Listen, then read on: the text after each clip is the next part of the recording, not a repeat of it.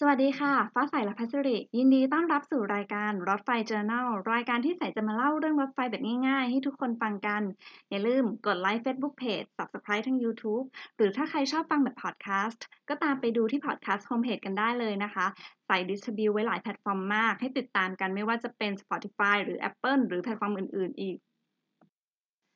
สำหรับ EP นี้นะคะลัดคิวมาเลย เพราะใสไปเจอพวกโพสต์แล้วก็คอมเมนต์ที่พูดถึงเคสอุบัติเหตุ รถไฟชนกันที่สถานีปากท่อจังหวัดราชบุรีเมื่อเย็นวันที่ 24 กุมภาพันธ์ที่ผ่านมา ในทิศทางที่แบบ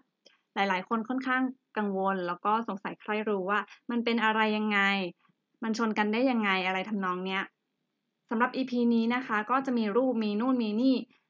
ใครฟังเวอร์ชันพอดแคสต์เนี่ยและอยากได้รูปประกอบก็ตามไปดูใน YouTube หรือ Facebook Page ก็ได้นะคะ มีลิงก์อยู่ข้างล่างด้วย มาเรื่องอุบัติเหตุที่ใส่จะคุยให้ฟังวันนี้ก่อนอาจจะนานไปสนิดนะคะ ก็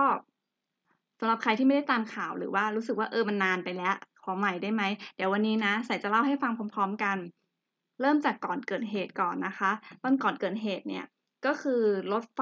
ขนคนจากกรุงเทพไปใต้เนี่ยเขาจอดอยู่ที่ทางหลีกบริเวณหน้าสถานีปากท่อกำลังรับส่งคนกันอยู่ เขาก็จอดอยู่ดีๆ อยู่เฉยๆนี่แหละ ก็มีรถไฟขนของมาขึ้นมาจากใต้ ต้องการจะไปกรุงเทพ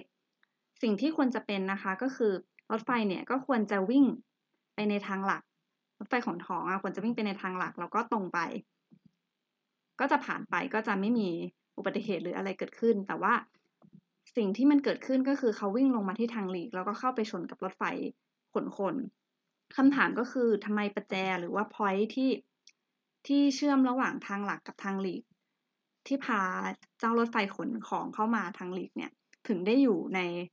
โพสิชันนั้นถึงอยู่ในลักษณะที่พารถไฟขนของเข้ามาที่ทางหลีกได้ จากข่าวนะคะเขาก็บอกว่าสาเหตุเบื้องต้นเนี่ยก็คือ เจ้าประแจเนี่ยถูกหมุนและแต่ยังไม่สุดรถดันมาก่อน อันนี้ก็คือเป็นแค่สาเหตุเบื้องต้นเลยคำถามต่อไปทำไมเหตุการณ์นั้นมันถึงเกิดขึ้นล่ะ เราก็ต้องไปหา root cause กันอีกทีว่า เกิดจากใครตรงไหนมี process มีระเบียบที่ควบคุมตรงนี้อยู่แล้ว แล้วก็เกิดการแหกกฎขึ้นมาหรือว่าไม่มี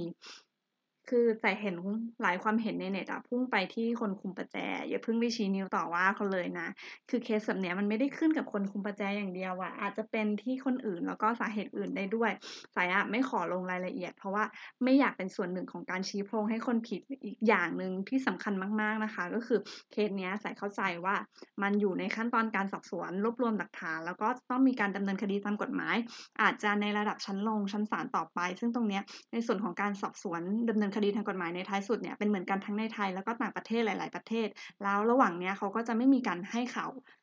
ในขั้นตอนกระบวนการเนี้ยเพิ่มเติมออกสื่อหรือให้คนทั่วไปรับรู้สำหรับในตอนนี้นะ ใส่เข้าใจว่าเรามี รมขนส่งทางรางแล้ว จากตัวข่าวที่ออกมาเนี่ยแล้วก็จากที่ใส่ไปศึกษากฎกระทรวง แล้วก็ร่างกฎหมายมานะ ศึกษาเองแล้วก็ใส่เขาเข้าใจเอาเองนะว่า เขามีการแอสไซน์ผู้ตรวจการหรือผู้สอบสวนอุบัติเหตุแบบอิสระ เข้ามาร่วมกับหน่วยกองงานอุบัติเหตุของรอปทด้วย แต่ส่วนหลังเนี่ยย้ำอีกทีใส่เข้าใจเอาเองนะ ยังไงถ้ามีท่านไหนทำงานกรมรางก็ช่วยชี้แนะด้วยนะคะสำหรับใครที่อยากไปดูข่าวเพิ่มเติมนะ ก็ไปดูได้ที่ลิงก์ที่ให้ไว้ใน description ส่วน EP หน้าใสขอคิดดูก่อนว่าจะกลับไปทีมเดิม หรือว่าจะมาเล่ารายละเอียดเรื่อง process เวลาเกิดอุบัติเหตุแล้ว เขาอะไรกันยังไงดี รู้สึกว่าตอนนี้แบบมีหลายทีมมากค่ะจนตัวเองงงเองแล้วว่า เดี๋ยวขอตกลงกับตัวเองก่อน แล้วก็ถ้าใครอยากจะ request อะไรนะได้เลยนะคะ เอาเป็นว่าขอไลค์คอมเมนต์ขอแชร์เจอกันใหม่อีพีหน้าค่ะ สวัสดีค่ะ